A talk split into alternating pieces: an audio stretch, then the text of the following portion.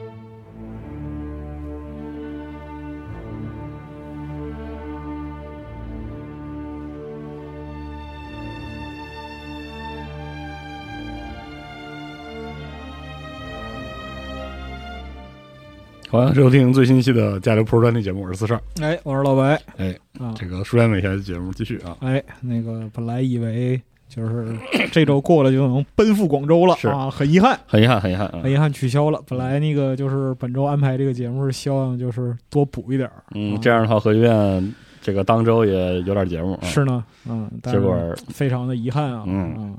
天不遂人愿，怎么办呢？啊，那只怎么能办呢？唯物主义者就是破例的呼吁大家就是那个哎消费一下啊，消费一是吧下啊嗯对，那个。我们把这个目前仅有的有关苏联美学内容的链接贴在下边啊，嗯请大家一些试衍生品是吧？啊、一些微小的衍生品，请大家适度购买。哦，好，呃，但是呢，这期里边提到一些关于电影的书也哎是有的卖的。哦，是吗？哎，哇就塞，终于像就是那个主要参考的就是贺红英老师的几本儿这个这个就是苏联电影专著。哎，其实你现在买是能很还能轻易买到买到，对，而且就是你看了它之后，能对我们这一期里边所谈到的，就包括上一期二十年代的苏联电影形成一个总体上的认识。好呀！哎，这个看里书还是快乐啊！是的，就是多看看书，看书嗯还是快乐的、啊！何以解忧，唯有看书。哎，只是能是只能这样了，只能这样了。只哎，能这样。上一期咱们说这个苏联电影开创者这一块儿啊，说的就是心潮澎湃的，但是呢，就是他们之后还有一些也是不亚于他们的成就的大师，哎，可以说是整个世界电影的蒙太奇学派。都是从这儿来的。呃，也不能说都从这儿来，你这么说美国人不干，你知道吧啊，就是美国人干不干跟我有什么关系？那倒是嗯是啊，就虽然总体来讲的话，叙事蒙太奇是从这个大卫格里菲斯的这个一个国家诞生嗯作为一个标志性的开始啊嗯，啊，但是我们也知道啊，这这个片它名声不好，虽哦然是说、吧？哦，对，那可不嘛确实。啊，你现在讲出来那就立刻就枪毙，知道吧？哦，那好吧。啊所以说，虽然今天那个我们录这个节目的时候，嗯，现在是晚上了啊，是的。再过一会儿这个杨老师这个百年电影史第一期无声时代就该上了，啊哦，太了。棒了！哇正好凑合上、哎啊，所以说这两期节目其实也是对杨老师的节目的一些边边角角的略微补充。嗯，大家对这个电影这个事儿，希望有更深入的了解的话，可以来嗯 G Pass 来听一听这个节目，哎，但是呢，无声电影它今天欣赏起来又稍微有点费劲，是这样的。对，没声儿你觉得很奇怪，对包括说字幕版这些东西，当时就很。习以为常、很流畅的表现手法，在嗯我们今天看起来已经就完全脱离现代的这个审美趣味了。嗯，啊。而且呢，就在当时黑白电影，包括说字幕构成的这样一些运用，与就是整个苏联的未来主义构成主义的学派思潮，它的影响嗯是非常密切的啊。嗯这里边有好么些个跟未来主义构成主义打成一片的人，哦，哎，关系很深呀。关系非常之深。就简单说，一言以蔽之，就全是那个就是革命激情上脑的朋友们哦，啊对，激情创作，进行创作啊。所以说上回说过这个库里肖夫和维尔托夫之后呢，接下来有一个名字，就无论你看不看电影，这个人你都得记住。嗯，哎这个人就叫谢尔盖·米哈伊洛维奇·爱森斯坦。爱因斯坦，嗯对哎，上一期就是把它放过了，是因为上一期绝对讲不完哦，啊你看我这么不爱看电影的人，我都知道爱因斯坦啊！这个人身上就是要素过多。哦，确嗯实首先，他出生在拉脱维亚，哦对；其次，他是个犹太人哦，啊；再次，他是梅耶荷德的学生，身份非常的丰富啊，非常丰富啊。马雅可夫斯基的挚友啊，蒙太奇学派的奠定奠基者，在那个沙皇宝座上打过滚儿，泥瓦河里游过泳，嗯，就这样的一个人。狠人，简单来说，那可是狠人，因为是什么呢？你看上一期我们讲说，学派开创者都二十郎当岁对呀，发表论文，对啊，爱因斯坦也一样，嗯，一八九八年生人，二十五岁发表第一篇论文，都是就这种怪物级别。确实啊，嗯而且呢，他最开始是学建筑的，哎呦，在彼得堡建筑工程学院学习。他父亲是一个德国犹太人哦，啊，是建筑师，他母亲是俄罗斯一个东正教富商家庭出身。嗯，所以说，就是你可以看到，这个人在幼小的时候，他身上成分已经复杂到，就将来一定会做一番大事业。是是狠人的这个底子，好哎聊的啊，然后，一九零五年的时候，革命爆发了。爆发之后呢，他七岁嗯，他母亲就带着他前往圣彼得堡。哦，对，实际上和他的父亲就产生了一个这个，就是两地分居的这样一个情况。啊最终小时，候在拉脱维亚境内长大，哎嗯，在拉脱维亚的首都里加长大，哦然后去圣彼得堡。之后就是家庭动荡破裂，啊，嗯导致他从小受的东正教教育，在他成为少年之后，他就转为倾向相信无神论，哦，他变成了一个无神论者。然后在彼得格勒学建筑这个期间啊，他与他爹嗯啊形成了一个父子反目的关系，哦，因为他倾就年轻人嘛，是倾向激进的革命，啊是说我要为革命服务嗯。他爹表示说，就是你的出身啊，别管说我和你娘离婚了是是吧？？对你这个出身还搞革命，你这个出身，你又是犹太人，嗯又是东正教家庭出身，你还搞革命？啊， 你是被革命那啊，个是呢，对吧？吧？所以就是啊闹掰了，一九一八年，他加入红军，直接导致他父亲宣布跟他断绝父子关系哎呀，啊，革命的决裂了，属于是。行吧啊，然后呢，他就在这个彼得格勒呀、沃沃洛格达呀、陶格夫皮尔斯啊嗯这些就是名字特别难念的地方啊，辗转作战啊，哇游击队马上布下，什么都干。哇，太厉害了啊！到了一九二零年，他到了明斯克，哦在明斯克从事这个宣传工作。哦，宣传来宣传去，明斯克它是个什么地方？它是一个对吧？后来是一个有航天局的地方，是，嗯，但在当时呢，他有另外一个身份。就后来这个爱因斯坦自述，就是是什么开启我的戏剧道路呢？是能剧，我我没想到吧？没想到，啊，嗯说那个什么，就我在明斯克干宣传啊，嗯了解这个东亚文化，觉得太美妙了嗯啊，家乡小曲儿是吧？啊！家乡闹小调太美啊，妙了啊，学习了三百个日文汉字哇塞啊，就觉得这种图像化的叙述非常有意思，啊，就是已经是日本 J.K. 水平了就是啥啥都学。啊，啊，而且就是之后他接受到这些信息和文化，让他了解到就是亚洲文化本非身常的有意思，对，包括说就是叙事啊、写意啊，类似这些方面，能剧的表演场面啊等等的。哦他这时候兴趣转向戏剧了。哦，二零年的时候，他去日本旅行，转了一圈儿回来了，哇，这就这接小触伙儿到。好厉害啊！这非常厉害，就是跟你讲，这个人一生都是槽点，爱因斯坦哦一生都是槽点东。西方文化这就在他身上的，对，就是接触到的东西都是特别不着调的东西啊哦。他回到圣彼得堡，接触到一个文化艺术派别，叫无产阶级文化派，哎，这就是这是大料来了，你知道吧？是啊，嗯因为就是听过我们前几期节目的朋友们就知道，就是无产阶级文化派，它是一个非常激进的文艺主张嗯非啊，常能闹腾啊，能闹腾，嗯表示说呢，就是和旧的一切文化全都决裂是的，啊。建立一个全新的、只属于无产阶级新时代的这样一个新文化，嗯，安斯坦一听，哇，这个对劲，这这个跟我想象差不多嗯啊。虽然我不知道怎么做，但是我多少感觉这是对的。嗯，那怎么办呢？我要提升我的戏剧素养。好，他就找了一个剧院去上班儿啊，表示说我能干美工啊，什么能干，嗯哎，能画画，能设计。他是进了当时的一个剧院，这是无产阶级文化派旗下的。听过戏剧那几期的朋友知道，就是那个时候，二零年、二一年的时候，莫斯科大兴剧院新鲜玩意儿，进行这个剧院建设。嗯那个时候建立了一个第一工人剧院嗯，这个剧院的主导人呢，他就是梅耶荷德。哦，这就搭上了。哎，他就师从梅耶荷德做舞台布景、拉幕布什么玩意儿这那的。干点杂活儿，但是梅耶荷德的戏剧演出给他留下特别深的印象，因为我们在戏剧那期里边讲到，就是梅耶荷德通过舞台的工艺和调度，嗯，甚至在戏剧舞台上实现了近景特写，是，还啊那有个时间本身的维度压缩，是的，这个是非常厉害的。爱因斯坦崇拜的无以复加，这就太牛逼了，就包括说梅因荷德被打倒之后很多年，爱因斯坦还是强调说，我毕生的老师也就是梅因荷德。哎呦，啊。后来库里肖夫教过我很多东西，但是呢，如果说让我认识到戏剧、电影与蒙太奇的价值的是梅耶荷德，哦，对哇就是说他在舞台上，我的表达能力照我的老师比起来那差太远了。他是在一个舞台上，就一整个舞台上不不转场不换景，就能完成那么多戏剧的表达。就他不是一个戏剧导演，他是一个魔术师，是一个大祭司，你知道吧？是一个剧场里的大祭司，能把就是所有观众的情绪调动起来。行啊，所以就是梅耶荷德本身就看着这个啊，激情澎湃，嗯说无产阶级文化派，他要创造全新的无产阶级文艺啊。影像方面，那就只能是这种了，只能是梅耶荷德，只能梅耶荷德这种表达方式了。嗯这爱因斯坦就认这儿了，爱因斯坦就觉得啊，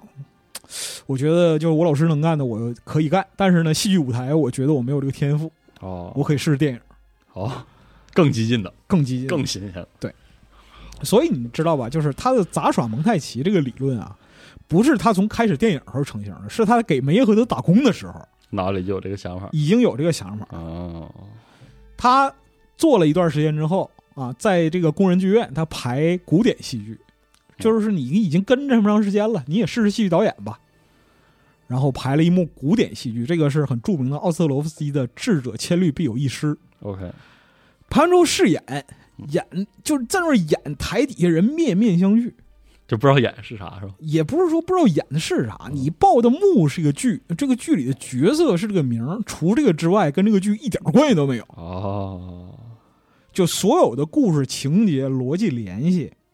就你我们今天讲说改编有叫原著推土机的，是啊，啊，对，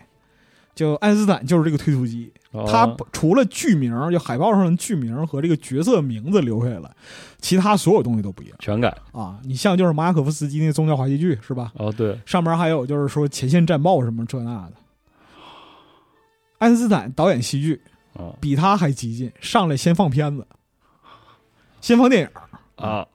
放完电影之后放那个就是那个当地新闻哦，啊，然后就是剧里的人挨个儿读新闻，读完之后就是演员大段的朗诵和陈述， OK，然后确定彼此人物关系。哦底下人看都看麻了，这是怎么回事儿？这是好，有点现在我看金广发的感觉，差不太多啊！哦最后就是说那个大幕即将落下，上了个马戏团啊，啊在在台上就演出，狮就子座火是圈，纯演马戏，哦，真的是纯演马戏。俄罗斯的那个动物表演传统，哎，对， 所以就是爱因斯坦他是有这个主张的，因为他二三年的时候，嗯，他就在《左翼文艺战线》这个杂志上发表了自己的电影理论论文，叫《杂耍蒙太奇》。哦，哇，他说是你在表达的时候，进行艺术创作和表达的时候，如果你能利用其他的材料和媒介表达你的意图，比如说电影，就是你在戏剧舞台上放映电影，比如说你在戏剧舞台上演马戏，这个东西是利用一切的手段、材料和媒介，因为我追求的主题把它组合起来。嗯 OK，我要的不是逻辑的关联，我要的是感官的关联。哦，哦，这个放戏剧上有点过于激进对啊，啊。所以就是后来，包括说他老师梅耶荷德都说，说戏剧这个行业呀、啊这个庙可能有点小啊，要不你试试别 的对，您是太能耐了啊，是你吧他妈太超前了，属于是。啊嗯但是他在电影界这个理论，就是杂耍蒙太奇这个理论，二三年发表之后，其实受到很大重视的，嗯，因为当时库里肖夫、基加维尔托夫这些人都在探讨，就是说电影的影像组合和关系应嗯该如何去组织，就是形成电影理论这一块儿。哦，啊，库里肖夫本身当时，你看，就是我们前面说了，那个就是大卫·格里菲斯，他是叙事蒙太奇的开创者，你可以是的这么说。那库里肖夫对就是蒙太奇进行了进一步的探讨和发展啊，库里肖夫效应。嗯，他看了爱因斯坦的这个论文，觉得说是它不是没有可能不能实现的，哦，它还是能实现的。但咋实现呢？我觉得就是，首先我不想冒这个险，然后啊嗯，其次呢，如果你有机会的话，你证你证明证明自己，对啊，你做也做试试，你做做试试啊。你说我不行，你行你上啊！对啊，让他上啊，哎，让他上。爱因斯坦本人也想上，但这个时候他背后这个无产阶级文化推手哦啊上手了。 ，OK，因为就是在整个二十年代，我们在之后的内容里边会谈到，就是你用一个词，用苏联文化去概括整个苏联二十年代的文化派系和理念嗯，是很不恰当的，因为大家都在打架，因为那个时候文化派系之间的区别比人和狗之间区别大。哦，好啊，这个时候，就是无产阶级文化派，他很迫切地需要在电影这个新锐领域占一个山头。啊嗯，我们需要一个电影方面的旗手，要有一个牛逼导演。正好有一个，啊就所有人都觉得这小伙儿看起来有点疯，但是呢，这好像说的话有些道理啊，有让点他试灵试，性让了啊哈他试试。行于是呢，他们争取到一个机会， ，OK，因为这个时候就电影拍摄已经是苏联的统筹制了，就是等于说是中央下任务，教育人民委员部电影这一块儿下任务，我们需要一个什么样的电影，然后就拍。这时候下了一个任务叫表现布尔什维克推翻反动统治、嗯建立无产阶级新政权的电影。 OK，无产阶级文化外一听，哎呦，这太好了，量身定做，属于是就适合我们拍太适合我们拍了。 ，OK 怎么办？爱因斯坦拍啊，这个电影名儿叫《罢工》。 OK，就是爱因斯坦，你知道吧，在梅耶荷德那儿，在戏剧那儿混这么长时间，可算得着一机会。耍，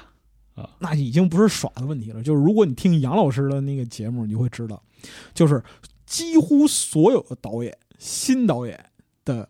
一个通病，就是他会在自己的处女作里边把自己知道的，或者说是想要尝试的所有技法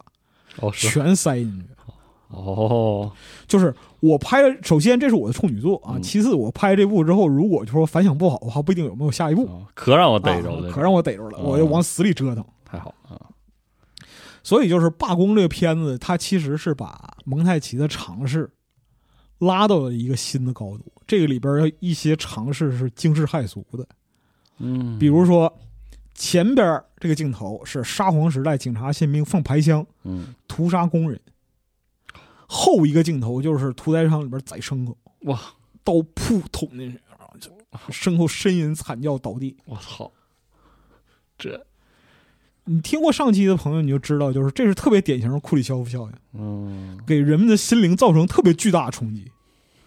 哦，一看这镜头，我操！原来沙皇时代屠杀我们就跟宰牲口是一样的哎呦我天，啊！你说这个猪牛羊，它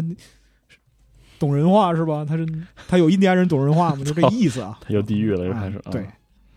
然后里边有大量的创新实验呢、镜头构图啊，从人的腿中间，就是走路的人的腿就像丛林一样哦呦，啊，然包后括镜头就在里面过，哦镜头角度在镜头在里边穿呐、然后包括说很很摇的很高的机位呀、拉的很近的这样一些机位，嗯，然后叙事连贯性完全打碎。这个片子其实最后评价不是特别高，哦是吗？ 《罢工》这个片子其实评价不是特因别为高有点太猛了是吗？过于猛了，过于超前，就是那个新导演的问题，就是我会啥我就往里，或者使说劲儿地整或者说我以为我会的啊，啊，我我就往里放，我就使劲儿弄，使劲弄。啊，罗纳查尔斯基带头儿说说你这个小同志啊，你这个啊，那个我觉得就是你看这个片，我觉得你是激情澎湃的，你是很有灵性的，我丝毫不是都没说很有灵性，就是我丝毫不怀疑你的革命热情啊 OK 但是你这片我看不太懂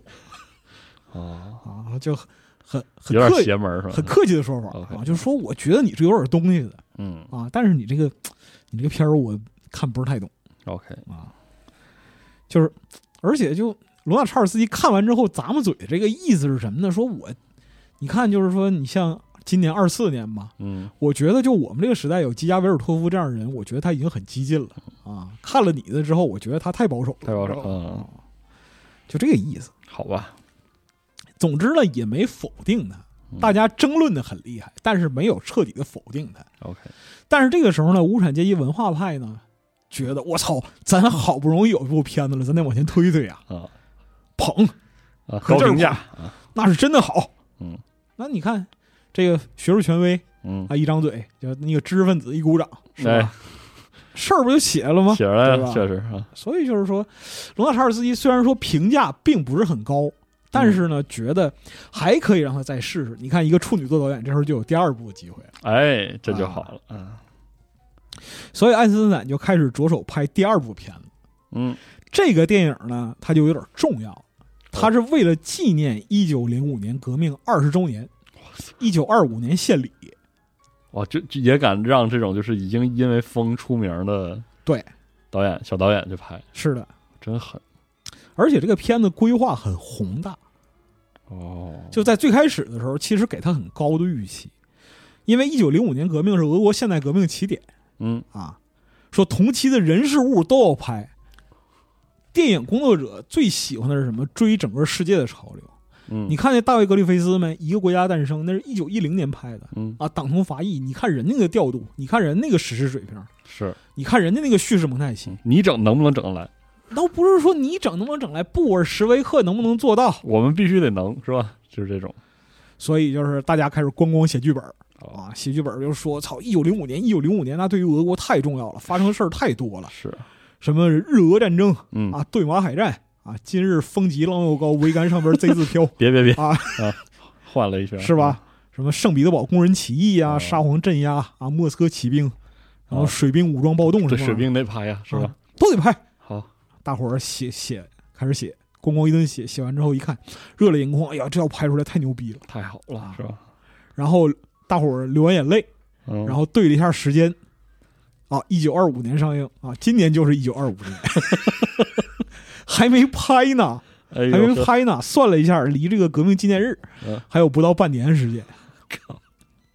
嗯爱因斯坦和他编剧啊格里高利亚历山大罗夫两个人合计了一下啊，就说你按现在这个剧本的进度啊，嗯你别说他妈二十周年了，二十五周年不一定赶得上了。啊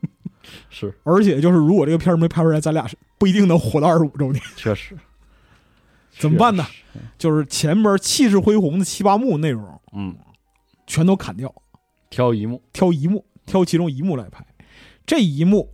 就是波江金号战舰水兵的起义。哦，哎名垂青史，战舰波江金号。 ，OK，哇，把这个就是拍摄计划报上去，嗯，上面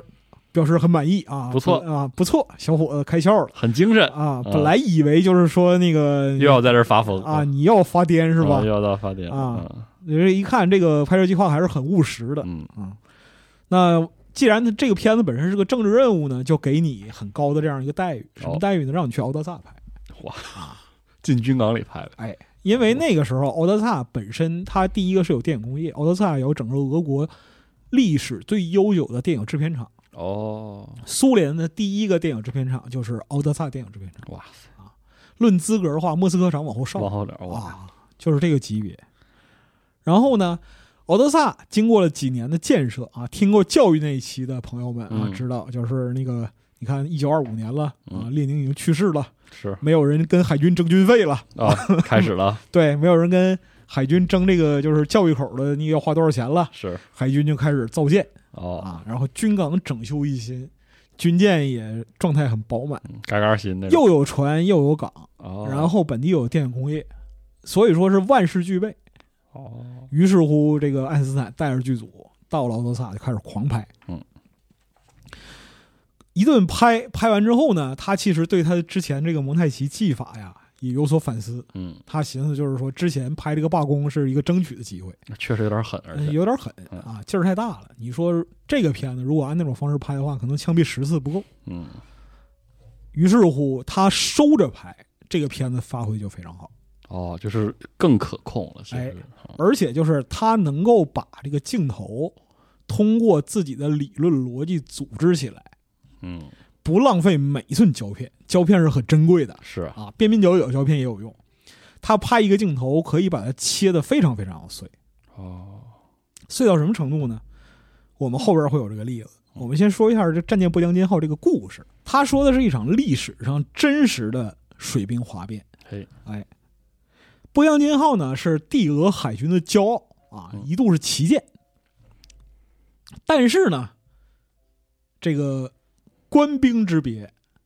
在海上出现了问题。啊，这个海军嘛，是吧海军嘛贵对族吧海军嘛，问题在于，就是你对于水兵来讲，就好的那套没学着啊啊，对沙俄农奴那套学的就就挺溜的。是啊呢，这里边就是把水兵也当成灰色牲口看待啊，吃的肉就是在海上好几能吃的肉是长了蛆的，哎呀，导致了这个水兵对伙食产生了抱怨。嗯，军官就直接简单粗暴镇压，哎，把抱怨的水兵给毙了。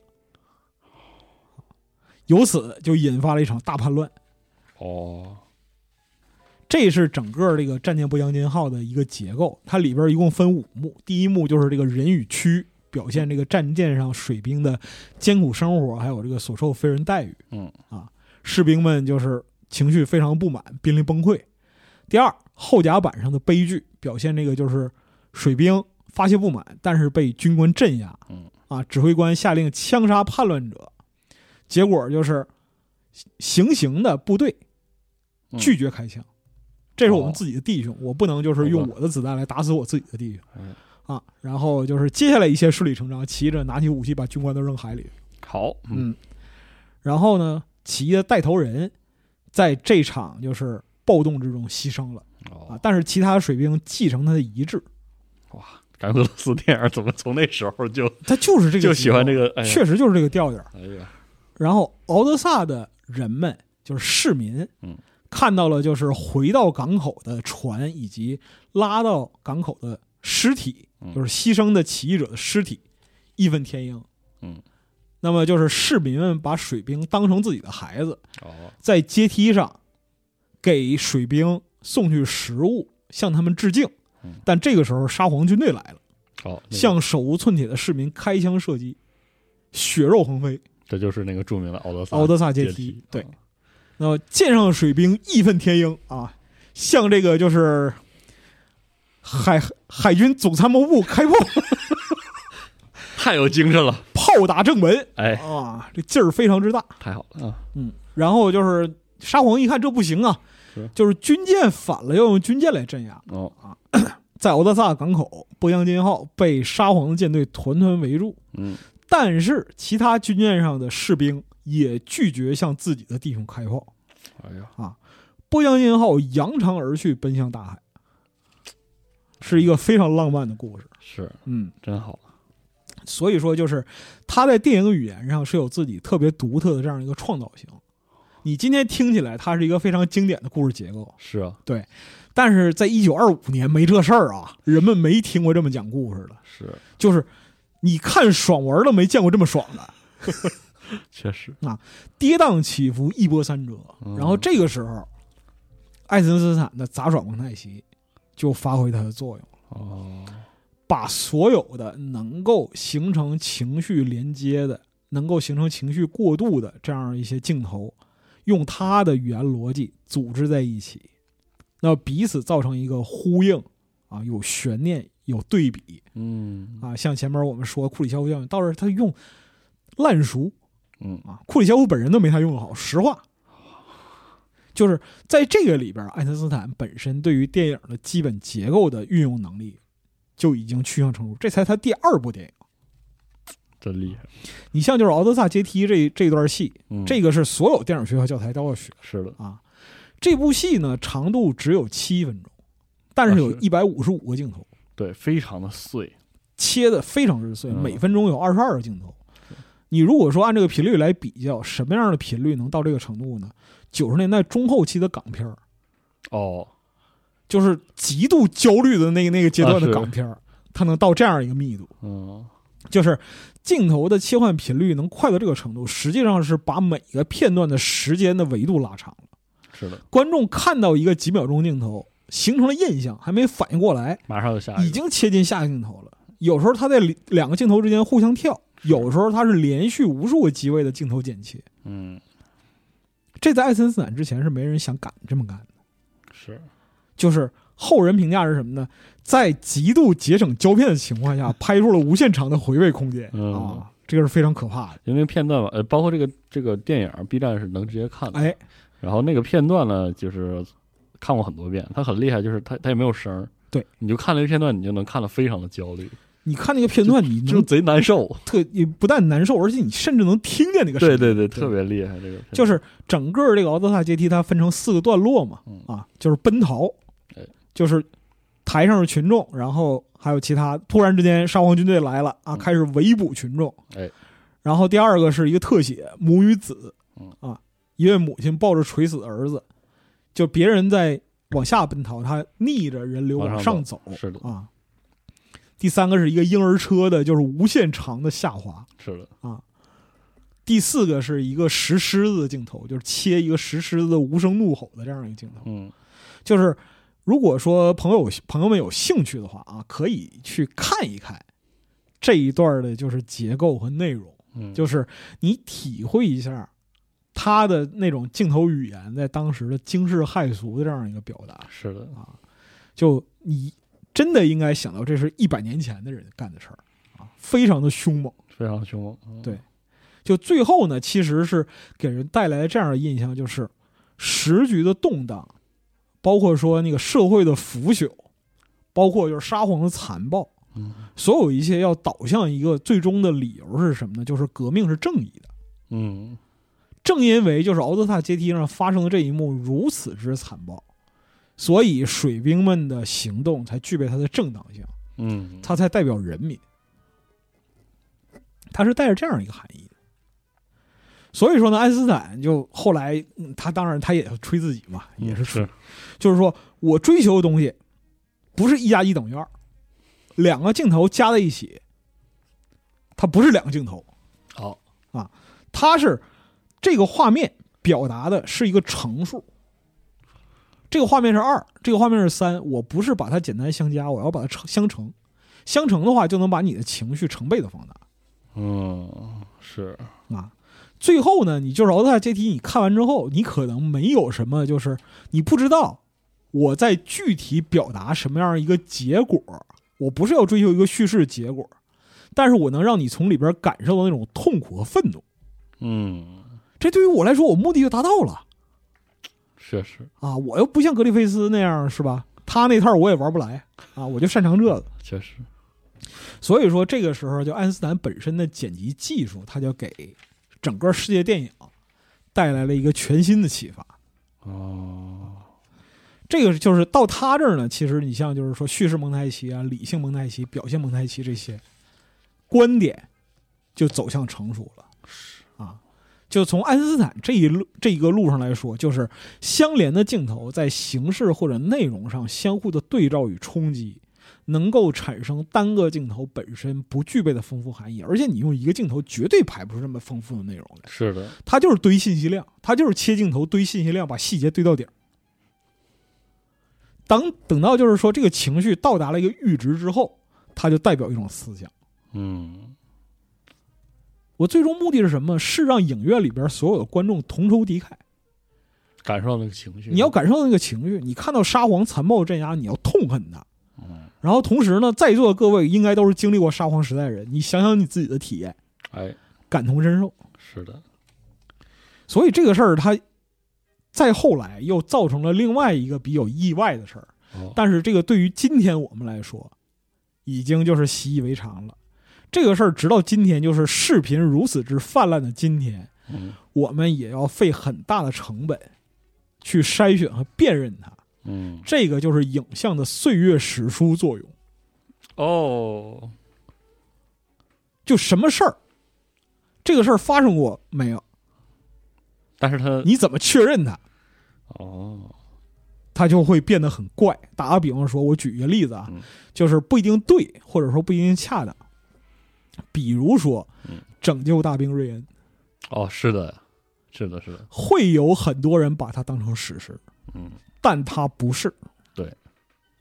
但是它的影像表达让你认为它至少是史实的一部分，哎，对，是这样的但是它连史实的一部分都不是。嗯，还真是，就是电影它就有这种叙事的魔力。嗯，同样的，敖德萨阶梯在历史上也不存在，哦，这并并没有这一幕，对，它完全是一个艺术构思。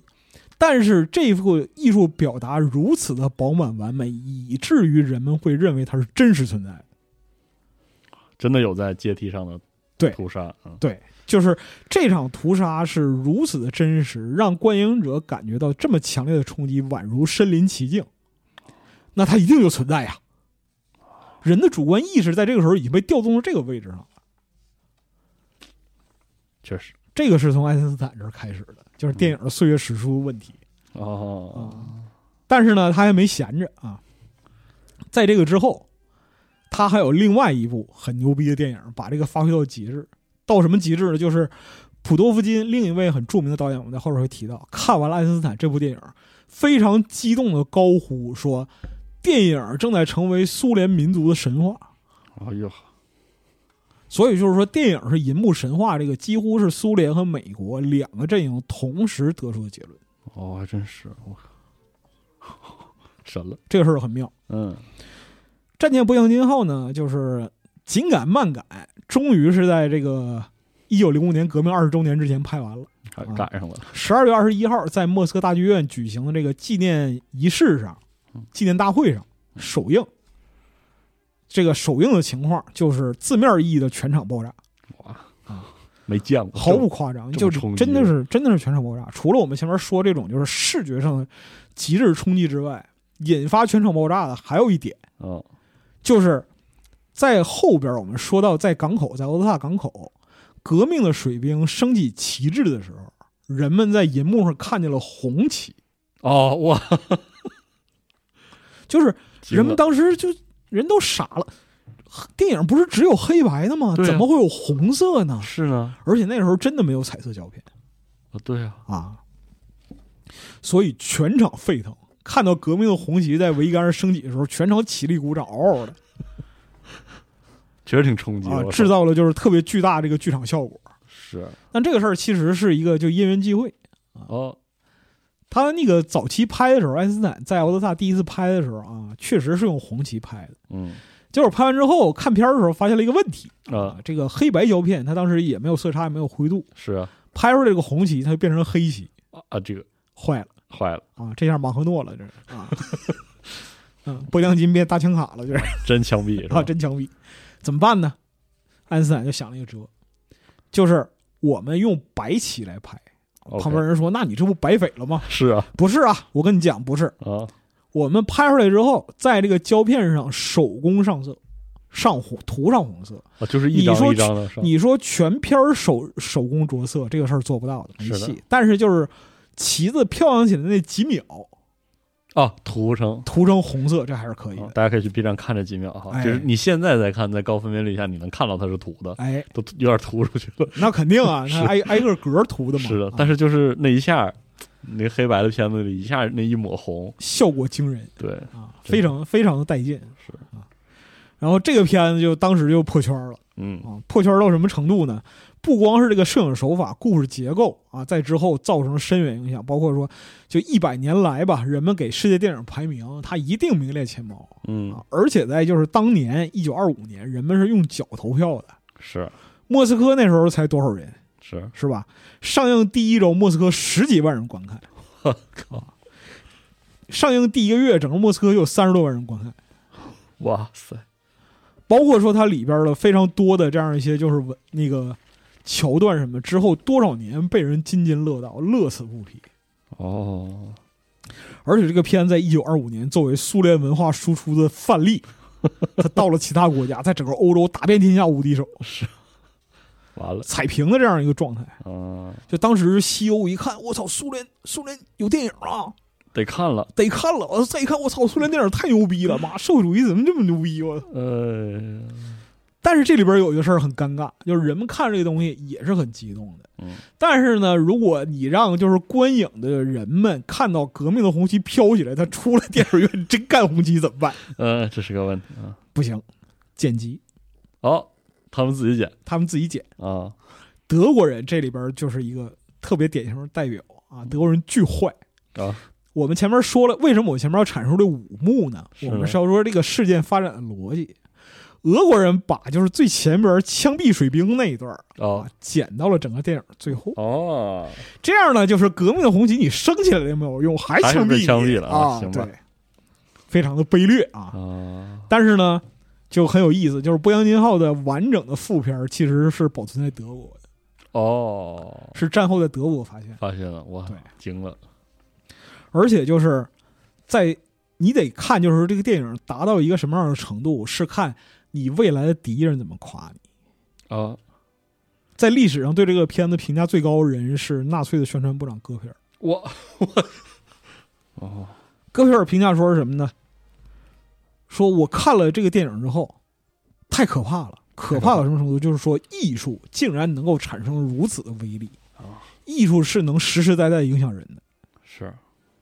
戈培尔说，他说如果一个立场不坚定的人啊走进了电影院，嗯，看完了这个电影出来，他就会变成一个坚定的布尔什维克，那是极高的赞誉啊，非常高的这样一个评价嗯。所以说，后来第三帝国本身它在掌权之后，对于艺术领域的创新和表达是极致看重的，因为他们从一系列的就是苏联的文化输出里边儿认识到了艺术及其代表意识形态真的能改变人。嗯，啊真也成为了他们后来执政之后非常重视的这个部分，哎，嗯，所以说呢，就是你可以看到，就是无论是在当时还是在后来，就是战舰波将金号，让给整个苏联电影，包括爱因斯坦带来了多大的声誉。嗯，这个他当时就一炮而红，嗯，就整个苏联最为炙手可热的这样一个导演哇。然后苏共一看啊，小伙儿没看错呀，那机会牛没逼啊白给啊，既然你这么擅长拍献礼片儿，那你再拍一部吧。 是，给了下一个任务嗯。下一个任务拍的是什么呢？这个比一九零五年革命二十周年纪念还狠，这个是十月革命十周年纪念哎呦我天，啊！你来拍这个嗯。爱因斯坦说：“行啊，可以，我擅长这个啊，来吧，也没什么条件，就你有什么给我什么就行我就拍啊，，我就拍，我就拍就完了。”苏联政府对于就是这个片子非常非常的支持啊，支持到什么程度呢？爱因斯坦有一张很著名的照片儿，就是他在沙皇的宝座上哦翘着脚、坐着的那张照片。知道那个啊，那个就是他拍十月的时候拍留留的照片儿。都让他把这场景用就苏联政府就是说，你需要人啊给给啊，莫斯科和圣彼得堡想进需要哪哪个场景儿都给，给东宫里边要拍哪些桥段儿，让你哦进东宫拍拍啊啊进东宫拍哇，啊，你需要军队，需要机器，需要所有的东西，除了列宁我没法复活之外，其他都可以 啊。哦，所以就是给到这样一个程度的资源支持。我天，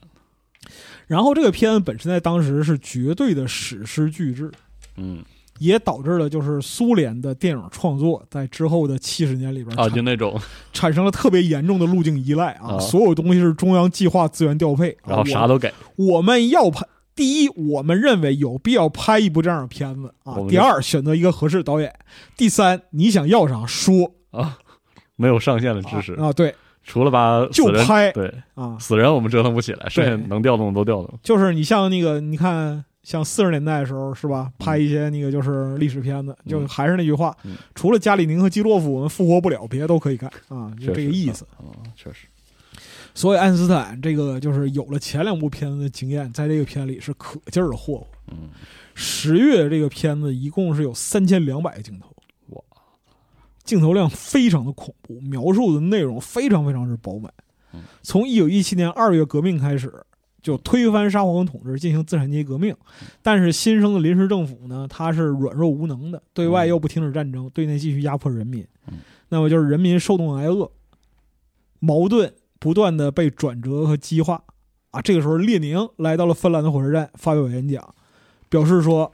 饥饿与战争啊，俄国必须要摆脱这种困境。是的，那么人们开始在七月反抗临时政府啊，临时政府进行镇压，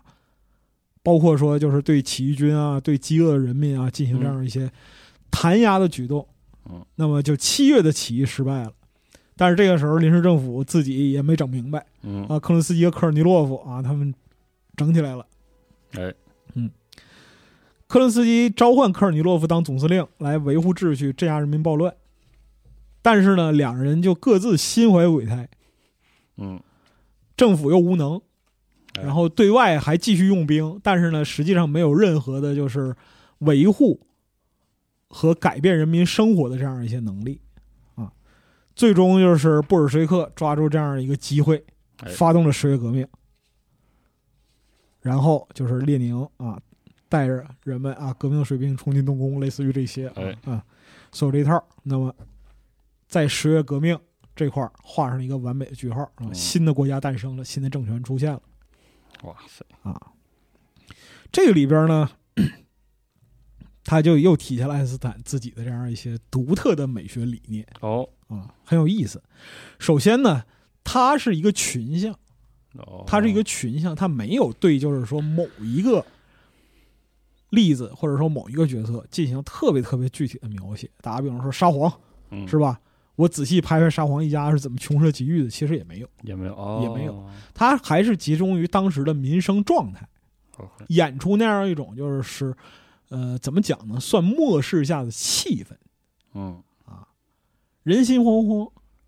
然日子后没法过，世道倾颓，嗯，然后大家各自就是心里有小九九，啊，俄国台上的这些就是党派发动二月革命之后组成临时政府，但是同床异梦，就是你像临时政府里边儿给正脸儿的，嗯，也就克伦斯基、科尔尼洛夫。哦，别人都是陪衬，细说也没有用，啊因为一样的无能啊啊，确实只要突出这俩人就可以了。是，但是呢，对于革命的这一边，对于布尔什维克，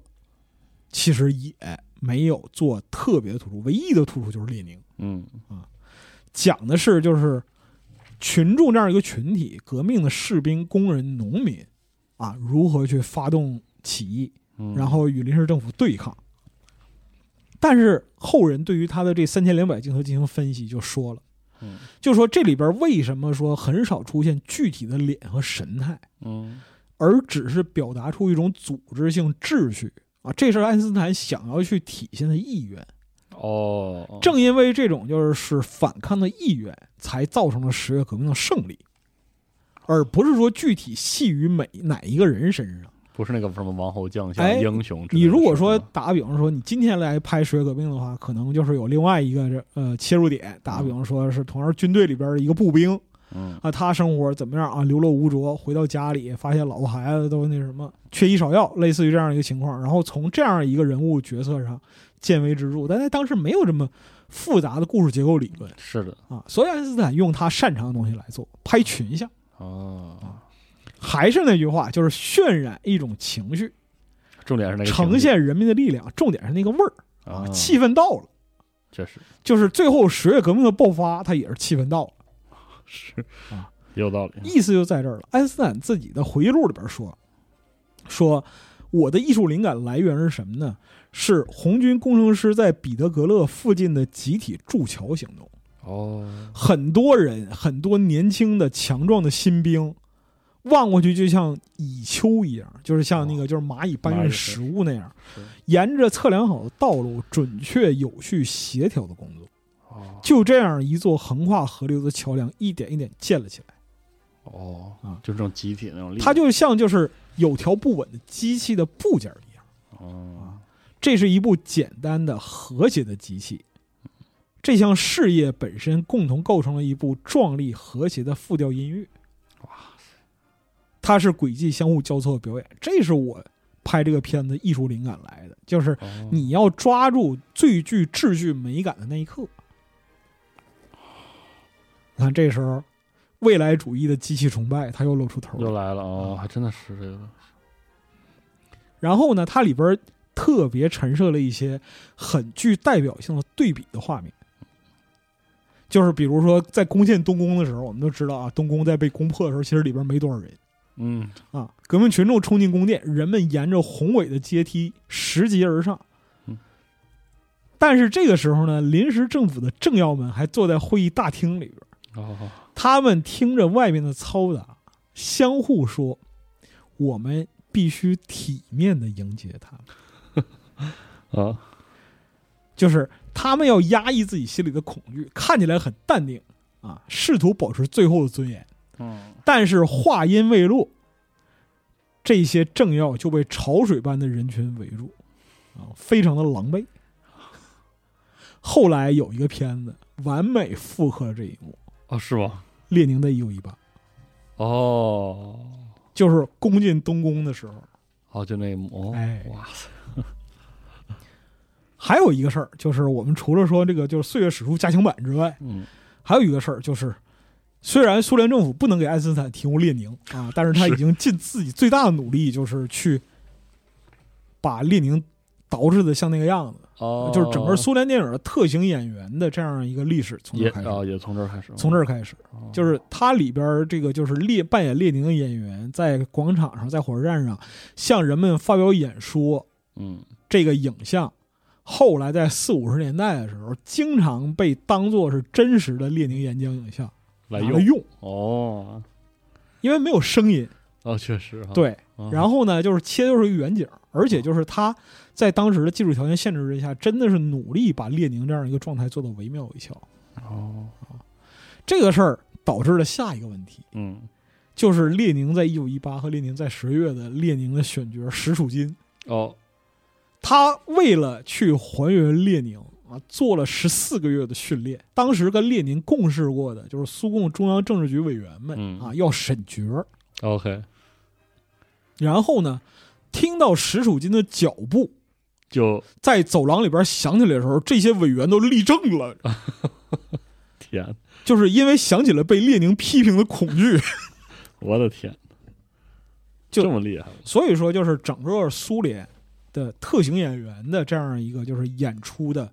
惯例，是从这个时候开始。哦，石楚金本身，他作为一个很优秀的演员，他是其啊实对于十月这一块儿也是印象非常深刻的。哦，在此之后呢，苏联的这一系的历史影片在进行拍摄的时候，要求的是演员对历史人物真实贴近，哦任何方面都是。哇啊！就你其实你可以去看看，就是比如说像我们现代人能接受的《莫斯科保卫战》什么的，铁木辛哥就是铁木辛哥，啊是嗯科涅夫就是科涅夫，是就是这个意思。啊，所以说，十月它本身开创了一个很有价值的这样一个里程碑式的成就，嗯就是第一，它不是一部纪录片儿，嗯但是它具备特别强烈的纪实风格；是的，第二，它不是一部纪录片儿，但是它具备自身的历史特写的价值。嗯在这之后呢，就是因为人们过于沉浸于十月的这样一个状态，十月里边好多片段被拿出来当成就是真实的十月革命的情景。来用其实没有啊，啊真没有。十月革命的时候留下影像资料几乎就等于没有，是但是人们就愿意相信十月里边的场景和人都是和那样状，态都是那样。嗯这个其实是涉及到新生苏联本身的一个身份认同的问题，哦就是当你在看十月这个电影的时候，你的身份定位是什么？哦你是电影里边的我们的一员，还是电影银幕外的他们？哦，很神奇啊这个，这个事儿就值得探讨了啊。嗯所以就是有人用一句历史学家的话来评价爱因斯坦，这个是美国的一位历史学家叫卡尔贝克尔。嗯，他说，对于任何历史学家而言，在他创造历史事实之前，历史事实并不存在嗯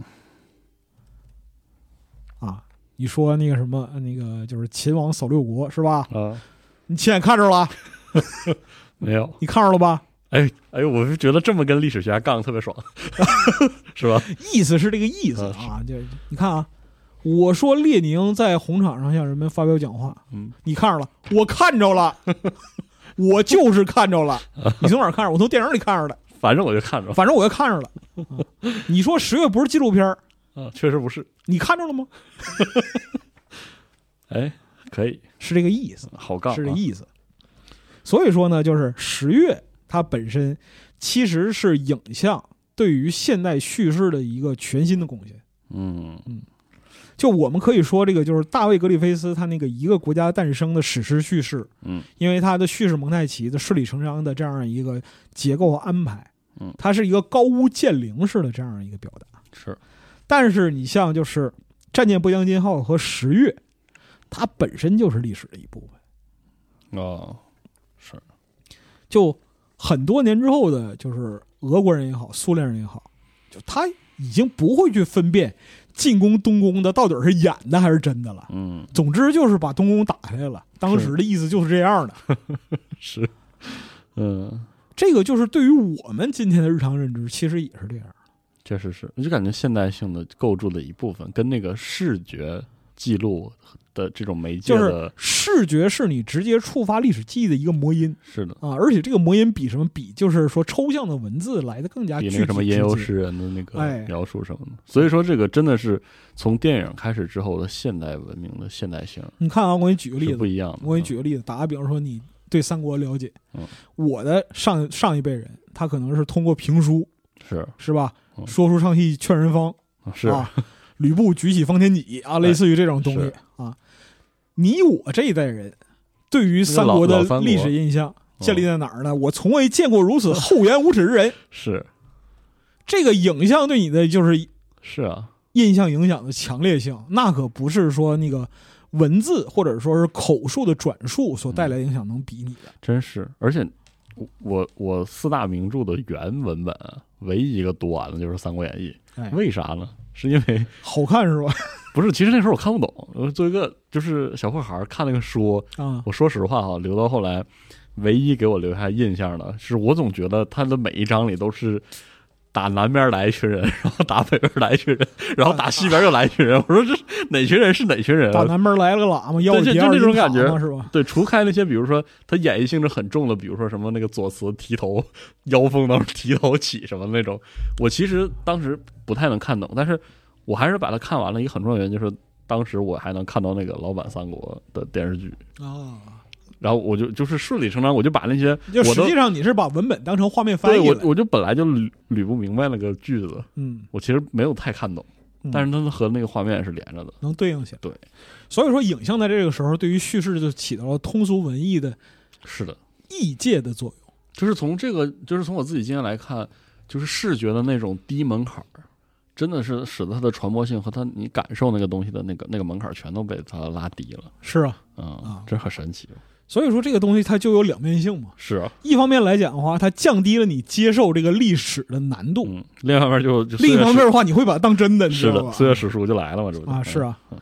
就是你像后边儿就是老你说老版三国，后边儿还有新新版三国，是啊是吧？我不悍将刘三刀之类的这 种对，所以就哎很神奇，对对你这你个现在就让我提起什么五丈原啥的，啊，那我想的不是那个说历史上不是《三国志》，你想的是就是我想的是那个，你想是老版三国里边儿就是那个魏延撞进中军大帐那对个对，那就个是德行，就是那个啊东西了，是吧嗯确实 是，然后就是，如果同期有一个没太看过就是三国电视的、嗯，电视剧的朋友，对他印象可能就是《三国无双四》 啊里边儿有可对是，啊，诸葛亮星云五丈 原啊，哎，，对，就打着打着军师没了，嗯，还真是这样，哦，真神奇，电所影以的东西真是不同时代媒介给人带来影响是不一样的。是的，媒介很重要，而且这是爱因斯坦这一支啊，然后就是十月，它作为一个无声电影嗯，它还有一个特别牛逼的有声媒介，就是音乐 OK，啊，它的配乐是著名的，就是苏联巨魔小天才肖斯塔科维奇。啊，怪不得，怪不得你说这期要放这 哎个小塔科维奇的曲子，肖斯塔科维奇那时候也二十多岁，哇 塞，无所畏惧，知道吗？真是无所谓，无所畏惧，上来就干，啊，干巨猛确实啊啊，，也是一战成名。他也是因为这个他之前给电影做过非常非常多的配乐，哦，就也是属于说高产，就是生产队的驴那种啊，从来不歇是吗？ 基本上不歇，而且就是天才出出出活快。啊，上今天党中央下任务，明天就产粮，知道吗？哦，所以说呢，爱因斯坦这个就是他的几部电影，就是他的革命三部曲，哦，大概是这样的一个意思啊。但是我们今天说的不光是一个三部曲，后边还有不少三部曲。这个三部曲呢，它本身在二十年代啊，各种三部曲奠定了整个苏联电影嗯，在后世的基调。哦，除了就是这种像爱因斯坦这种就是狂暴轰入蒙太奇之外啊是啊，啊，他确实狂暴轰入，是啊啊，很猛吧？对，还有其他的蒙太奇流派，哦，这个就是后边一位很著名的电影导演普多夫金，嗯，这个大卫老师在就是哦《外国战争》电影里边提那个提到过，就是四十年代所有导演都有教老师，哦，就是先锋电影之中绝对不可忽视，你要忽视的就属于欺师灭祖那样一个代表。哦，费希欧勒德·伊拉里昂诺维奇·普多夫金啊嗯，一八九三年生人。最开始的时候在莫斯科大学学习自然科学，后来参加一战啊，曾经被俘，哦，一战的时候就是被德国人抓去了哦啊，之后又归国。一九二零年的时候进入这个苏联国立第一电影学院学习，当库里肖夫的学生。哦，然后呢，就库里肖夫发现这个小伙儿就打过仗，然后哦又不怕吃苦，很靠谱。然后又有一些就是艺术相关的这个天赋啊，哦，啥都能干，栽培一下栽培一下吧。然后具体栽培呢，就是干活啊啊。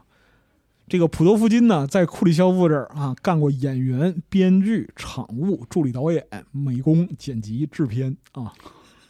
全来一遍，全来一真遍，牛逼，一言以蔽之，电影有啥职业他都做过，牛逼啊！而且他就大量的参与这个库里肖夫的电影的制作和拍摄工作。嗯，就我们前面讲过这个，就是西方先生在布尔什维克国家冒险啊，嗯，还有那个科幻片《死光》死什光么的哦啊，他都参与拍摄。哦，但是呢，拍来拍去，他觉得我跟老师这个分歧就开始出现了，太大了，有点大哦。因为什么呢？库里肖夫他沉迷于库里肖夫效应啊，对，一天到晚就掰弄那个是啊、吧？掰着这个。嗯，普德夫金觉得，就我们是不是要讲述一些就比较具体的事儿？是啊，库里肖夫大概意思就是说，电影这个就是艺术创作呢，它跟现实完全没有关系，是你说这些也格不局要小紧，嗯啊。对，就是我是这么想的，你是不是这么想？那我也不管，我也不管嗯。但是呢，如果说分歧太大的话嗯，那工作没法开展呢。是啊，普多夫金最后就年少气盛嘛，嗯啊，三十岁头上嗯，离开了这个这个就是库里肖夫工作室，掰面了算掰面了啊啊。。但是是就后来还是保持很良哦好的关系，就是就不在您这儿干了。但是就感觉这个。区间里的这个苏联的文艺工作者，这个掰面儿感觉就是一个腾飞开始， 好多人都是这个节奏，呃，也有可能就是说掰面之后就没干出啥来，嗯但是就没有在历史上留名嘛。是的嗯普多夫金这样就是留下名字了嘛确实。啊。然后他就琢磨着，哎，找点资源，哎因为这时候个片拍子电影，拍电影还是有需求的。是啊，啊，找点资源，传了一个短片儿。哎，这个短片儿叫《象棋迷》，啊，是一个下象棋的故事哦啊，，咱俩下象棋啊， 不，确实跟这有关系啊。他咱讲还是个金门讲金门片儿啊嗯就是这个故事讲的是什么呢？就是一个年轻人啊，嗯哎痴迷国际象棋， ，OK 痴迷到什么程度呢？今天有一场很重要的对战 OK 啊，我要去观战。啊，但是呢，这一天对于我来说也是一个很重要的日子，是是什吗么日子呢？我要哦结婚。 我靠那在就是观棋和这个结婚之间，我选择看看下棋哦啊，所以说是一个下象棋的故事。哦，还真是啊，但是呢，就是遇上了一位国际象棋大师，一听说这个事儿啊，你这个年轻人是不是他妈多少沾点儿啊？是呢，啊，象棋哪有媳妇儿好啊？是吧确实啊啊，怎么办呢？我帮帮你吧。于是就是国象大师在其中斡旋，最终成人之美，哦，是这么样一个哎小哎，很很轻松，很有意思的是一个，很精致又很轻松的一个小故事。是啊。这个片子里边有意思的地方在于，就是里边的国际象棋大师真的是国象大师，那苏联人拍电影怎么回事儿？是当时的，就是这个人在国象历史上，如果说喜欢象棋的朋友应该知道，就是这位朋友啊，在象棋的历史上被称作是行走的国际象棋引擎哇塞，啊，唯一的拉丁美洲国际象棋世界冠军，古巴天才何塞劳尔卡帕布兰卡。哦，当时在圣彼得堡打锦标赛， 啊然后就是通过文艺界的朋友说啊，有个本儿拍你，应该是纳博科夫。哦，是吗？对，就是哦写《洛丽塔》纳博科夫，这还有对这关系吗？纳博科夫演了这个剧，演了这个电影，我靠，啊对，还有这不是这这都连上了，应该是通过纳博科夫的关系，然后听说、啊，在这儿有一个关于象棋的电影要拍，问问就是说，大师平时您下象棋很厉害，有没有兴趣拍拍电影啊？哇塞，大师说象棋我都能下，电影有什么不能拍的？然后不仅如此，呼朋引伴，带了一大堆象棋大师来拍，都来拍，都来拍。嚯啊，所以说，就是这个片子本身虽然只有二十八分钟，它是一个短片儿，但是是国际象棋题材非常有意思的一个史料。哦，因为给大师留下了那个，确实啊，这个特别有意思。嗯然后普多夫金呢拍了这个反响不错，但是呢，你知道吧，国家资源有限，下一个片儿不知道在哪儿，哦是，他又特别想拍片儿。所以呢，于是乎呢，他就换了个工作单位，哎，去了当时的一个就是下属电影公司，属于说机关下属电影公司，叫嗯国际工人救助协会罗斯电影公司。好，到那儿工作，为什么呢？有新活儿，活儿是什么呢？是科教片儿哎呦，这个片子叫做就是人的行为啊，又叫脑的机能啊。这个哦片子拍的是谁呢？巴甫洛夫。哦，讲那个巴甫洛夫的狗，哎，真牛逼，啊这个对片子，这个片子讲的就是巴甫洛夫的条件反射理论，哦，是苏联比较早的科教片儿哇啊。然后这个片子就是后来有名到什么程度呢？在整个欧洲当了大概二十年的这个大学教材。上课就放这个对啊，啊，然后包括巴甫洛夫，巴甫洛夫是科典型老科学家嘛。是啊电影这玩意儿呢，就是是吧？那能整出啥来呀？是，看完之后非常满意，哎拍得真 好因为普多夫金他跟他老师追求的效果不一样，哦，就他追求的是一个真实的状态的反应，就是我在科教片儿里边儿不能添加任何我的主观意愿哦，那那也怪不怪他跟老师掰面儿，啊，对啊，就是科学家做啥就是啥，嗯我把它组织起来，这个东西如果不符合事实，我就不把它放在这儿。 ，OK 啊，这个东西不需要戏剧性，是啊它不需要抓马。我拍个狗脑子，我抓马什么呀？我这是，啊所以说，巴甫洛夫看完之后就非常满意，因为这个片子还挺复杂的。嗯，它这个就是片子分成四本、哦四幕。四幕啊，哎，第一幕讲的是这个动物的动作是通过刺激脑部的哪些区域出现的， OK，嗯说明这个动作是大脑反射的结果。嗯啊之后呢，用动画来介绍神经系统的工作原理，哦，就是那示意图，介绍条件反射和非条件反射的概念。哦，这是第二和第三。第四部呢，讲说切掉了一部分脑子的嗯牲畜，对它失去了哪些反应，哦，证明条件反射的建立的合理性。哦，巴甫洛夫看了之后啊，非常满意，拍真好啊，表示说：“我头一次见到拍狗比拍人还精彩的啊！” 行啊，普多夫君说：“谢谢您啊，您真会夸是吧啊，您真会夸嗯啊。”但是呢，就是你天天拍狗这个事儿也不太对劲，是啊所以普多夫金之后还是得争取拍片儿的机会。但是因为他导演路线跟我们前面讲的哎维尔都不一托样，夫、嗯他老师库里肖夫、爱因斯坦这都不一样。是，前面的都是革命激情引领电影拍片理论，嗯就嗷一下就嗷发一下癫上是来就吧？拍。对嗯嗯他拍他选择拍片儿的这样一个路线是相对务实的，嗯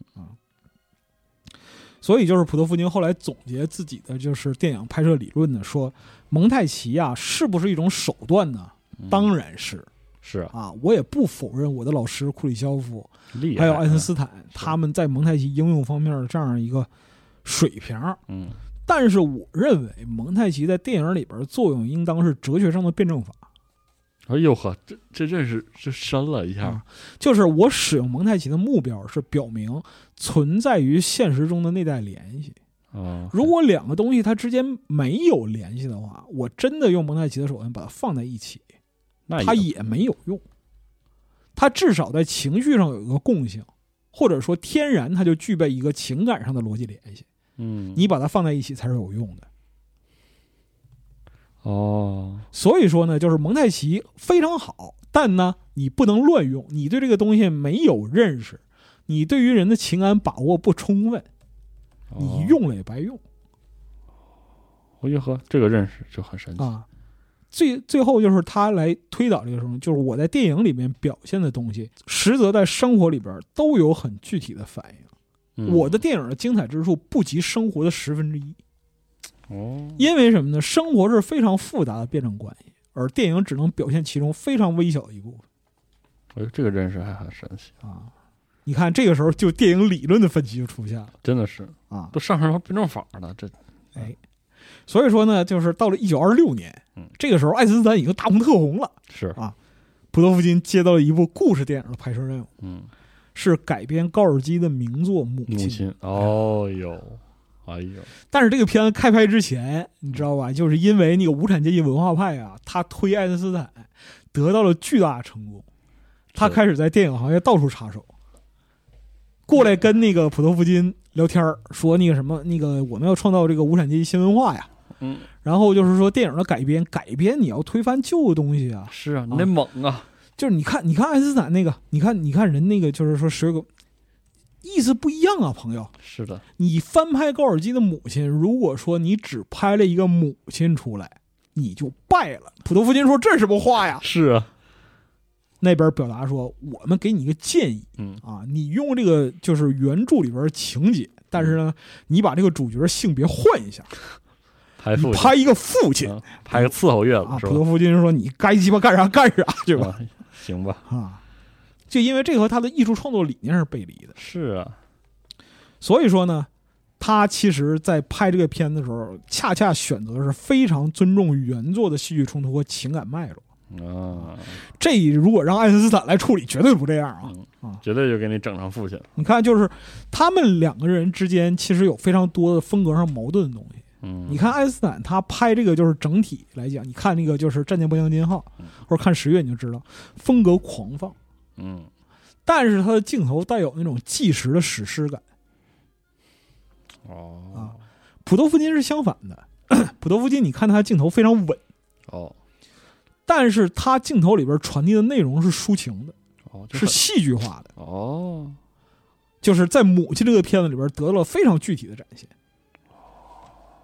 你像爱因斯坦，他擅长勾勒的是一个群像，我们前面说过了，嗯，他讲这个大时代之下轰轰烈烈的这样的一个就时代洪流。对，但是普多夫金他就会把镜头集中在个体，集中在人身上，哦，每一个具体的人。爱因斯坦表达抽象的人，啊，确实截然不同。普多夫金表达具体的人。嗯母亲这个片子，B 站还能看到一些片段，哎大家可以去看一看啊。建议大家去看一看里边一些精彩的片段。嗯就是这两种对立与统一，在多年之后的一个导演身上得到了完美的融合。哦，在这个时候，其实他还是比如说蒙太奇技法理念上的那种对认识的差异和分分歧歧，但是呢，就是如果说按照普陀夫金就是蒙太奇是辩证法的这样一个逻辑来看，有一个人在多年之后做到了把宏大叙事哦，和个体关怀，把抽象的时代洪流到具体的人的命运统一起来，哦这个人就是拍《士兵之歌》的格里高利丘克莱伊。哦哇，这都能合上，大家可以去听啊，大卫老师录的那个苏联电影，哎，有讲天下第一的电影，是这样啊的，是这样的，就是高尔基这个母亲原著和电影情节差不太多，嗯讲的就是沙俄时代一个家庭的毁灭和一个母亲走向革命的历程。家里边就是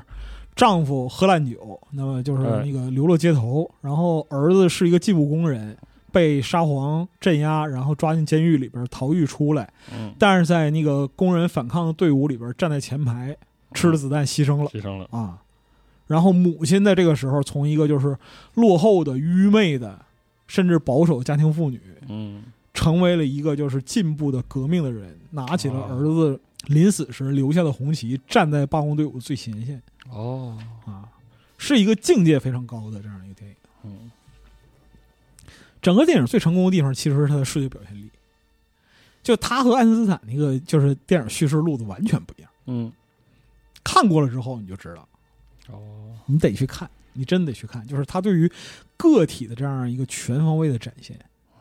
什么就是包括说其他拥有寓意的，就是你像普多夫金的理论就是蒙太奇呢，你可以用，但是不能乱用。嗯，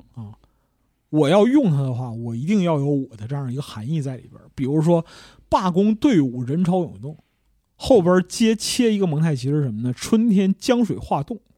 哦，我看河到面这段的儿浮冰哦裂开，是的，顺流而下，嗯，代表什么？革命的热潮是到来了。我还看过他那个另外一个片段，是他母亲在狱监狱中看到儿子的时候，哎他会切一个，应该是在一个在一个碗里的那个虫子，哎在挣扎，是就是那种表达那种可能是焦躁或者是有点绝望的一个对情绪，身陷囹圄嘛。是很神奇，哇，真是，所以说，就是《母亲》这个片子，其实就代表了普多夫金对于蒙太奇的这样一个理解的高度。嗯他在自己的理论教材里边，蒙太奇分为五种啊：对比、平行、嗯隐喻、交叉、复现，这是他的理论的这样一个结构。包括说，就是《母亲》这个片子也是在国际上广受好评，嗯，因为它代表着是先进电影流派对于镜头语言的一种探讨。就所以说是普陀夫金他本身对于这样一个就是蒙太奇理论的掌握，他其实是更侧重于人与人之间的情感连接的。厉害，就是爱因斯坦是很暴力的，是他非常暴力，嗯非常猛，嗯就狂暴红入啊， 确实，嗯就是那个一炮打过去，类似于这种啊，红旗飘起来啊，人们情绪激昂。是但是普多夫金希望能够把这种就是电影之中、影像之中传达出的情绪的细节带给观众。嗯这个是他和爱因斯坦处理方式不一样的地方，而且他更重视现实的逻辑。爱因斯坦可能不太重视，就是说那个这个一件事儿先后顺序啊、嗯时空逻辑啊什只么要的。那劲儿到了啊，对，对我冲起来了我 情绪到了，超过了阈值啊！我哎在就行我在电影院里边跳起来了，嗯我成功了。作为导演来讲，我成功了，我激动了观众。是但是对于普多夫金来说的话，就是我只有把这个事儿原原本本的呈现出来，并且让你信服，这才是我的成功。哦因为你信服了我的这个表现之后，之后你会信服我的每个表现。嗯，确实是而且就是普多夫金非常重视演员，这啊个和爱因斯坦又是一个绝妙对比。爱因斯坦在拍《战舰波将金》的时候，杜绝所有职业演员，他要的就是好多好多的人和普通的对，群众来啊，就是普通人。他认为就是说，职业的演员会破坏整个片子氛围。嗯就是这个片子里边的水兵，他就应该是水兵；群众他就应该是群众；嗯婴儿车就应该是婴儿车，是啊，就就这个意思。是啊但是普多夫金不一样，普多夫金极其的推崇专业演员，哦就是细腻复杂的情绪必须由专业演员来把握。确实你你像那就是说爱因斯坦那样，就他拍《母亲》拍成名之后啊，两个人稍微打打嘴仗也是。啊会聊的会聊到这些，说你这个你拍片儿的时候，那个你连布景、连影棚都没有，完全自然光，完全就是外部条件拍摄，是这不是属于魔怔了 吗？安斯坦说你不懂，你你也拍不了我这，我也拍不了你那，咱俩别争这嗯不说了哦啊，不说了，就这意思。但是母亲这个片子，片子真的推荐大家看一看，哎就是那个最后他那个那个母亲举起红旗的画面极其的美，嗯，特别牛逼。极其惊人。是的，啊真的厉害。所以说呢，你看啊，这两种影片的叙事风格和艺术的倾向，嗯，是几乎是完全不同的。嗯，但是他们表达的意识形态的导向是一样。是一致的。嗯但是呢，在电影语言之上，他们俩又是对立的。爱因斯坦是那种革命的颠覆的，嗯普多夫金是温和的抒情的。嗯有人就评价说呢，就是爱因斯坦的电影更像是在舞台上的呐喊，嗯，大声的喊出来。是普多夫金像什么呢？像抒情的诗歌。哦，所以就是他是代表着蒙太奇的两种倾向，嗯而且在二十年代就已经把这个东西推到非常极致的部分。是然后在这之后呢，就是普多夫金还拍了这个《圣彼得堡的末日》，还有《成吉思汗的后代》哦，两部电影。这个叫做就是普多夫金的革命历史三部曲，哦，讲的都是就是这个波澜壮阔时代里边发生在个人身上的故事厉害。啊。有兴趣的朋友可以去看看。而且就是爱因斯坦这个人，就是他疯逼，然后他懒得写，这个人天天摸鱼。啊哦普多夫金不是，普多夫金是想到什么之后就把它写整理成著作整理成书籍，哦这样他就变成二十年代留下理论著作最多的人， ，OK 哦，就电影界理论的代表代表人物。嗯，诗电影嘛，啊 哎，哦但是呢，你要说就是电影与诗之间的关系，恕我直言，普多夫金还不太行。哦是吗？哎呦，真有一个就是用写诗的方法写电影剧本的，哦是真的有的啊。这位就是亚历山大·彼得罗维奇·杜甫人科。哦，杜甫真科，杜甫人科在大卫老师的那个就是电影节目里边提到过，嗯啊，这一位的身世也非常传奇嗯，他是一个乌克兰人。哦，就今天听起来别有意味，确实是这样。啊但是杜甫人科终生都在讲乌克兰的故事，哦他拍的所有电影都是有关乌克兰的哇。一八九四年呢，杜甫人科生在俄罗斯帝国乌克兰切尔尼戈夫省索斯尼西亚。哎啊，他父母是文盲，他是从村儿里长出来的，哇，就是在这样一个环境里边，就是农家孩子，十九岁磕磕巴巴把高中念完了，也不容易了，那相当不相当容易啊了。不容易。嗯回到乡村的小学校去教书，哇塞，啊俄国革命爆发之后嗯呢，参加了红军啊，也是走南闯北。从红军里退役之后呢，在苏联驻波兰的华沙使馆和德国柏林领事馆担任秘书。哎呦，这个见识真的广，对于就是农家子弟来说，这已经真厉是害光宗耀祖的成就了是啊。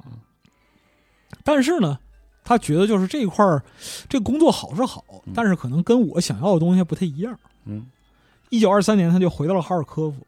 然后在一家中央机关报做插画师。哇，真是好有能耐的一人，非常厉害。你看，仗也打得，书也教得，然后秘书也能嗯当，嗯啊外外交事务也还有参与美术，嗯然后还参与外交事务。真厉害，嗯然后在机关报干了三年，觉得又不太对劲，就是天天画画也不太对劲，没劲啊，没意思。找点新鲜东西，我认为就是我的创作应该是由更新锐的这样一个艺术形式承担的，嗯，瞄上电影了。哦所以呢，一九二六年他就去了敖德萨，敖德萨也在乌克兰呢嗯，啊，进了敖德萨电影制片厂当编剧。好呀，这个时候，其实爱森斯坦和普托夫金这两个都在前面，他还寂寂无他名是后生啊，对，他也没多想。嗯，这个时候，他的文学才能、走南闯北的经历哦就发挥作用。这个是和库里肖夫的徒弟不太一样的地方，哦，是呢，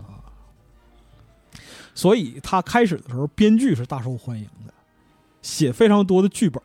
啊，就比如说是他能吸收当时的就是美国惊险片儿的一些桥段和结构。好啊，写这种就是说惊险的侦探电影，苏联的惊险侦探电影，哦，看着也好看，大伙儿看着我操没看过这个故事太有意思啊，了故事啊，太有意思，太牛逼了。嗯，一九二八年的时候有一部非常牛逼的，叫做《外交信差的提包》。这个在苏联的无声时代是，就电影院如果说这个票卖不出去了，就放这，哦就一定会有人来看。哦，这么牛逼吗？对包括就是马可夫斯基专门给这个电影写诗啊，啊，这么这这样的人就给给这电影就直接写诗，对你想想看，就是马可夫斯基和维尔托夫那是关系那么好，他没说给维尔托夫写首诗，你知是道吗？呢，他看了就是杜甫仁科这个这个电影，我他这个诗是这么说的：说我愿随着岁月飞驰一直活下去，到了临终的时候，我没有别的愿望，就是要像聂切同志那样去迎接我死亡的时刻。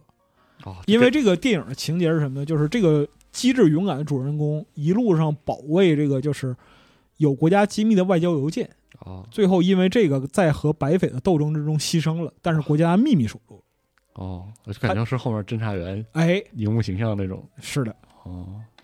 所以说，就是他的电影就有这种魅力。哦一来二去，他就不甘心了。嗯就是我呢，本身是一个乌克兰人嗯，那我的见识，包括说是我的体验啊，你看，就是说那个那些人，他们拍电影的莫斯科人嗯啊，圣彼得堡人，是他们哪知道我们就乌克兰人就是是啊想什么是吧？我得拍点我自己就是擅长的东西。哦所以他就是一九二八年拍了一个乌克兰的史诗长片，叫《自问尼国拉》。哦讲的是一个寻宝题材的民间故事，实际上浓缩了乌克兰从基辅罗斯开始的几百年的历史哇塞啊，从就是老爷爷的年代啊，沙皇的年代，哦那么到一战，然后再在一战之后，啊这些就是历史场景全拍了都浓缩起来，而且它讲的是一个就是寻宝哦未遂的这样一个民间故事，还很浪漫非常浪漫。哦所以就是你想想看，在当时整个二十年代，那都是被先锋电影统治的时候是。都是那种啊全都是未来主义、结构主义统治的时候乌嗷的屏幕啊对是吧然后人们看这个电影，就是说是这个，哎呀，你这个场景结构啊，没看懂呃，也不是说完全没看懂，嗯大概能懂。但是我恕我直言，你这个和吟游诗人讲的故事有什么区别呢？是呢，太不先锋了，做一个电啊影是对吧啊，？嗯表达太民间了，这怎么回事呢？很怪哈，这个时候嗯，有三个人站出来给他担保哎呦呵，啊，这三个人的名字分别是爱森斯坦、普多夫金和马可夫斯基。 这这么牛逼啊，前面我们已经絮絮叨叨说了爱因斯坦、普多夫金非有多牛逼了，是马可夫斯基有多牛逼是超是超过这个时代的。是这三个人统一站出来说，杜甫仁科是一个牛逼导演。嗯，拍得你好们可以对这个片子有意见，嗯但是我们认为他是一个牛逼导演哇啊。就这三个人三种风格，但是是啊评价都非常之高。你像就马可夫斯基上来就写诗那种是啊，这就不用说了。爱因斯坦评价是什么呢？说问题不在于影片，是在于人。哦透过这个影片呢，可以看出杜甫仁科这个人对于电影理念的卓越思想，哦他具备的一些特质是我不具备的。你话说到这儿了，那就不能这么说了是这样的啊，大师都发话了，我这啊。普多夫金他本身，你看，就是前面我们说普多夫金他是做现实主义这样一个就是研究的人，是的，但是普多夫金给片中这个主角非常高的评价，说这是我在苏联的电影荧幕上看到第一个具备浪漫主义情怀的现实的人哦，哎呦呵，啊。这评价好高啊，就是，而且呢，你如果从年代上来算的话，他在里边塑造的这样一个主角的英雄形象，比后来的夏伯阳还早。哦哇，他里边这个主角是什么呢？就是一个有觉悟的穷苦人出生的士兵。嗯，在一战的战壕里边，他主动翻出战壕，大踏步走向德军。哇！德军向他射击哦，但是他跟没事儿人一样啊，就走过去了，哦哇，过去伸手说：“我们都是穷苦人别打了，啊，我们不要打了，放下枪。”然后握手联欢，这就是一战战壕大联欢嘛，哇，讲的是这个故事。我的天，然后他又大踏步走回到俄军这边，哦然后就是俄军沙皇的将军啊，非常愤怒啊，就要枪毙他。哎，结果这个哥们儿就是自动就是自己把手背起来，嗯站在就是他的战友身前嗯，说：“我是一个圣乔治十字勋章的获得者，好我比你们更懂枪毙人，我来教你们，我来教你们怎么枪毙我。”呃，就所以说，你知道吧？就那个时候塑造这种就是英雄形象，在银幕上也是非常好神非常奇罕见的，没人见过这个，你知道吧？是啊，啊，所以就是这三个人看到了就是非常特别的地方，嗯，联手担保说杜甫仁科是一个好同志，他很有能力，他非常非常有能力，他可能是需要寻找一些方向，但是呢，你们要知道啊，一旦他寻找到了这些方向，就成了，他潜力非常之大。哎，啊，所以杜甫仁科在后来的电影里边也吸取了这个经验教训，就是在注重诗意的个人风格里边更趋向现实主义要素。哦，他找来找去，他找乌克兰题材啊，啊是啊，他找来找去，找到了一个历史题材，嗯，就是基辅在一九一八年一月的时候，有一个兵工厂发动了起义，啊嗯，这个起义虽然最终失败了，但是布尔什维克在乌克兰的力量从此就呈现出来了。哦，杜甫仁科为什么要拍这个片子呢？嗯因为他本人就是这个起义的参与者，哦，我的天，嗯就是他吸收经验了，就是说，我不是你看，像普德夫金不是建议我说做一些就是更现实冲动，还有比我经历过的东西更现实的吗是呢，啊，我亲眼看着就是对啊，这个整个起义发生，然后同志在身边流血牺牲，是的，然后布尔什维克大无畏精神怎么样，还有比这个东西西更现实的吗？但是是呢，的就是我活到现在，我回忆一下这个事儿，还有比这事儿更浪漫的吗？是也没有了。真厉害，这个，嗯，所以说，这个杜甫仁科的创作能力在这个里边发挥淋漓尽致啊！我这手边有一本这个杜甫仁科选集，哦就整个剧本是一首长诗。哦，他没有像就是说，他可能在就是执行的时候啊，像分镜头剧本那样去切每个镜头是什么嗯，但是在文学剧本方面就是一首诗，非常的完整，而且就是这个电影还开创了苏联系列电影的先河。哦系列电影，哎，这个电影的主人公就是前一部电影里边从一战回来的那个人，哇，连上了，连上了。哇塞，他在基辅的兵工厂里边成为一个布尔什维克，发动群众啊哦，最后与这个镇压军队力战至死。哦，这回是死了，这回是怎么？这回是死了啊！但是呢，他这个死又开创了一个就是全新的视角，哦，是吗？啊，非常的牛逼。这里边我可以把这个剧本的就是结尾哦给大家念一下，就是这书都你看这书都这他妈书哦发霉了， 从 哪翻出来这哎书？呀真太惊老了，是是。这个最后一幕是兵工厂陷落的这一幕，哦，就是军队的力量是占据绝对优势的，嗯然后他们冲进厂里边开始屠杀抵抗的工人。嗯，这里边讲就是说，敌人开始枪杀了，工人们浑身血鲜血淋淋，在机床旁边倒下，在院落里倒下，在石墙脚下倒下。开枪杀人的匪徒们把制帽拉得很低，看不见他们的眼睛，只是在那咬紧了的颚骨上有一些可厌的疙瘩在抽动。罪恶的手慢慢举起纳干式手枪。父老兄弟们倒下了，同志们傲然的宁死不屈的倒下了。只有孤儿寡母发出这样的问话：父亲在哪里？丈夫在哪里？儿子在哪里？夜，兵工厂的院落，父老兄弟们还在倒下去，倒下去，倒在雪地和灰烬里。一个受了伤的无产者眼睛上缠着血污的破布，他也倒下去了。车间里空荡荡的，机床寂然无声。钳工在哪里？没有钳工了。锻工在哪里？没有锻工了。屠杀还在进行，不过握着纳干式手枪，把帽檐一直拉到眼皮上的可怜的胜利者们啊，要是以为战斗已经结束，他可就打错算盘了。战斗并没有结束，在兵工厂的最后一个营垒里，寂寞使用机枪扫射着敌人，这就是我们谈到的，就是前一个主角。啊，哦匪徒们向他奔过去，快开枪啊！但是不行了，机枪卡上弹壳了。狂怒的寂寞时使劲把机枪踩了几脚，站起来，一块石头向敌人飞去。住手！匪徒们吓得手忙脚乱，大声嚷着：“机枪旁边是什么人？”一个乌克兰工人，你开枪吧！寂寞时伸直了腰杆，一把撕开胸前的衬衫，像铜浇铁柱的一般站在当地，眼睛里闪烁着咄咄逼人的蔑视和愤恨的光芒。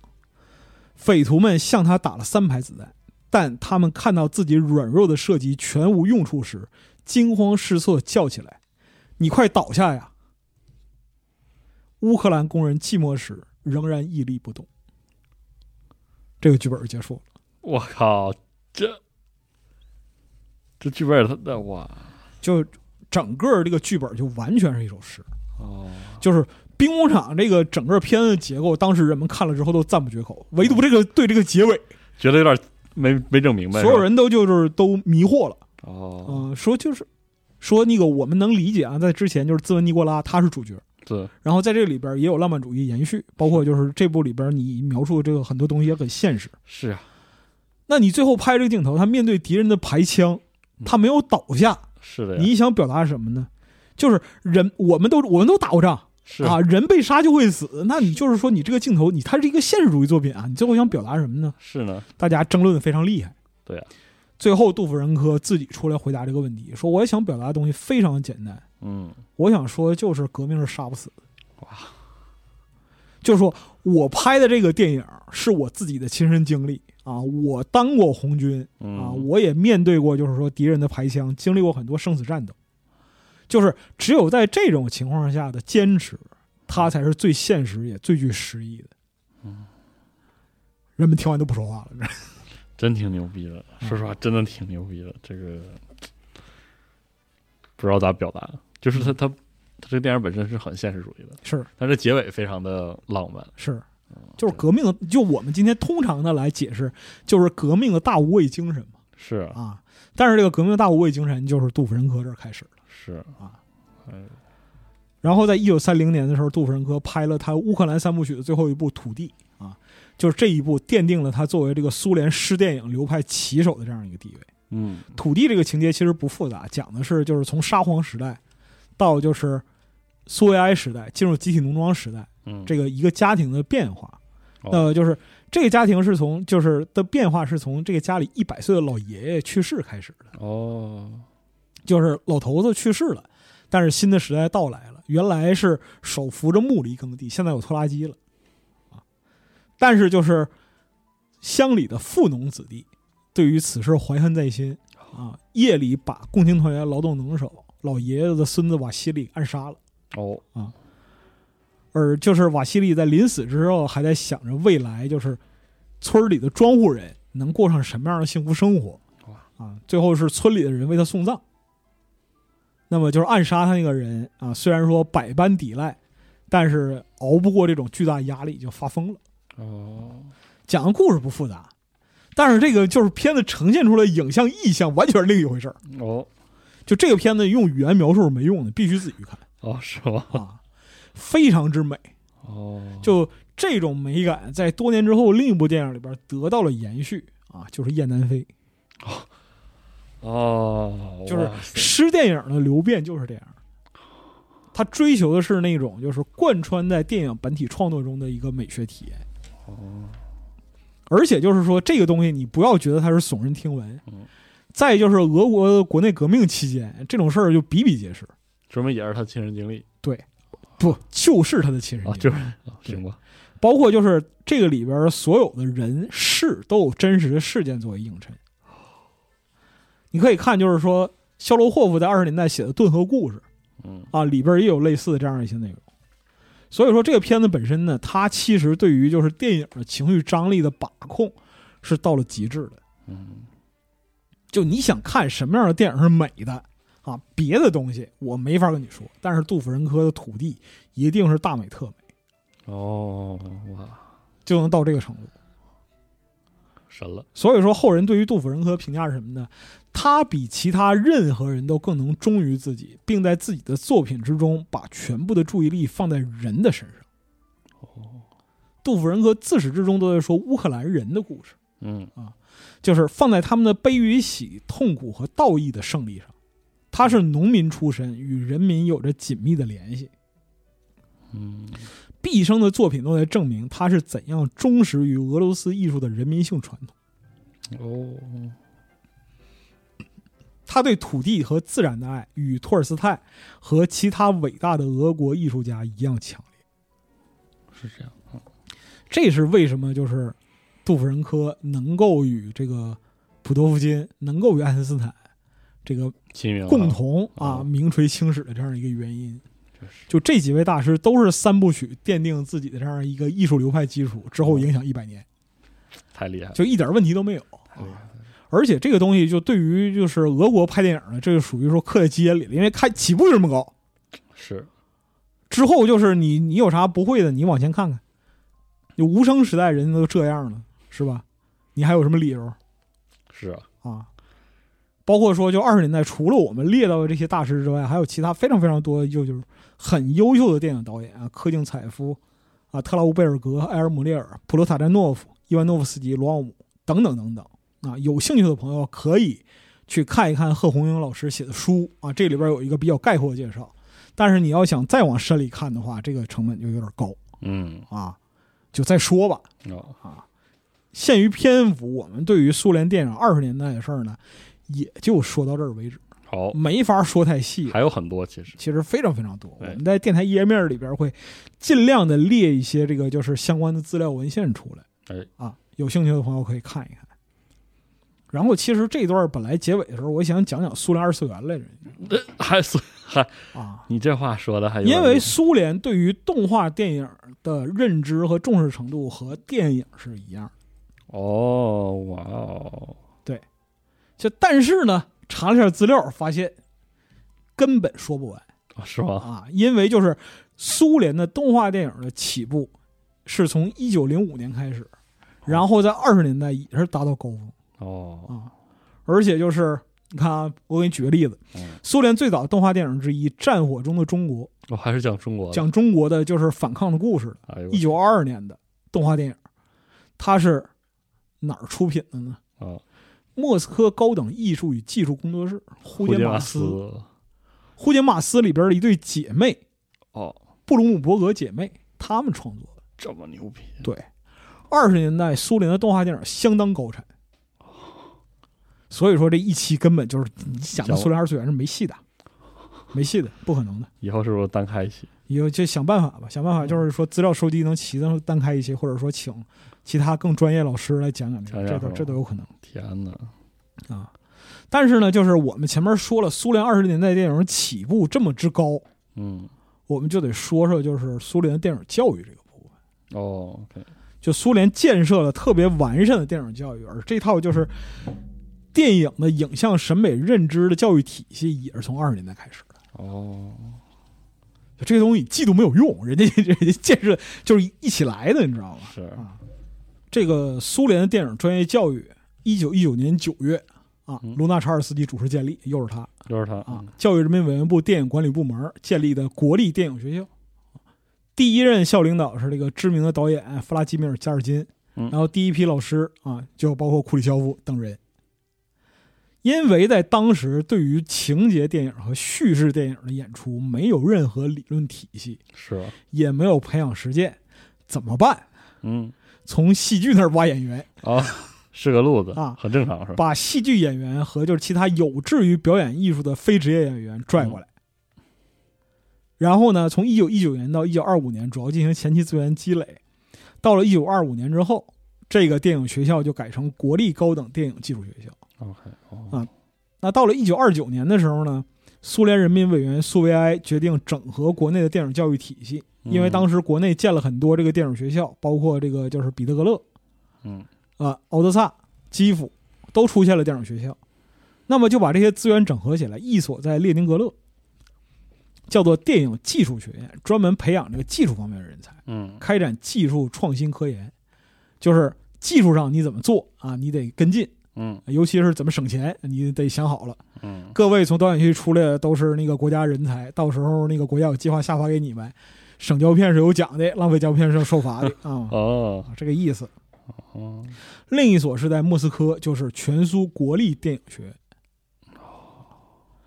这个就是苏联这个电影专业体系呢，等于说走了跟美国完全不同的路子。嗯一开始就是国家计划、国家指令，然后把它当成一个工程来哎对待。哦电影是一个工程，工程，苏联的电影学院里边是有工程系的。哇塞，嗯，这个工程系是指什么呢？就是指专业的场景搭建，专门学，专门学。哦就是电影需要什么样的外景，你光说不行，你得能搭出来嗯你。得能搭出来。我我培养你这一系的人，就是为了专门搭景用的哎呀。啊，然后后来随着这个就是需求增加，那么布景师啊、编剧啊等等等等，就都逐渐的成为专业了。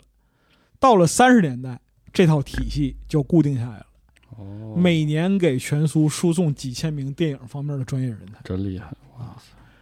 这是它完全不同于就是整个美国的那种就是商业选择体系下的电影市场逻辑的这样一个存在。还真是。这个事儿很有意思。嗯而且苏联电影还有一个传统是什么呢嗯？就是苏联国内的牛逼导演都去电影学院上课，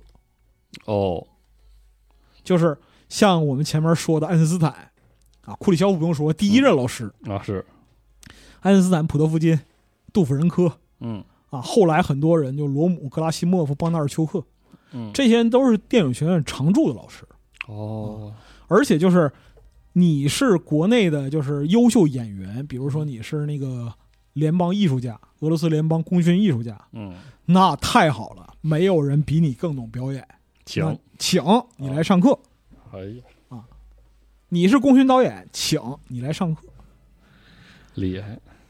俄国电影就是这么教出来的。哇塞，从这个就是我们二十年代谈到这些大师，一直到现在，这个传统没变过。嗯不是说啊，我能够拿到多少社会资源，我一个片子能挣多少钱，我就能去教电影，我就能去成为一个范例的，不是的。嗯就是你作为一个电影演员，电影是实践的艺术。是还真是对啊，电影是实践艺术，它不是说单纯的只是发表理论或者发表观点嗯就能够形成最终结果的。对，无论是库里肖夫还是爱因斯坦还是普多夫金，他们是不是理论大师？当然是了。但是如果他没有自己的成就，没有作品，嗯他光说理论，这个东西能成立吗？是不成立的。是所以说，你看普多夫金那样的一个逻辑，就是说蒙太奇是辩证法，是啊，电影本身的就是创作和产出，它也是辩证法。是你看，就是说它论及艺术性，论及电影的艺术性，这个东西是单纯的一个因素或者说一个条件能够衡量的吗？确实不是，你完非全常把复杂，这个你完全把它当成商业作品，或者就是打个比方说，我们现在的商业语境，嗯你用哪个维度去衡量它呢？是呢，这个事儿岂不是变得很妙吗？是很复杂哈，非常的复杂，很复杂很妙啊，而且呢，就是在整个苏联电影一直到九一年，包括说一直到现在俄国电影，嗯如果说你看俄国电影够多的话，嗯你也会发现他们对于电影创作本体论的逻辑嗯跟好莱坞式的电影创作是不一样的，哦，逻辑结构上不一样。但我确实就是感觉俄罗斯电影不一样，嗯，嗯，没想那么深，因为就是有一本书就很有意思啊嗯，也是这个贺红英老师写的，这个叫《文学语境中的苏联电影》，哦，就是电影导演在创作的时候，他实际上是按照对待文学作品的这样一个态度来对待自己的作品，哦，就是。好莱坞式的对电影的理解，可能是建筑于商业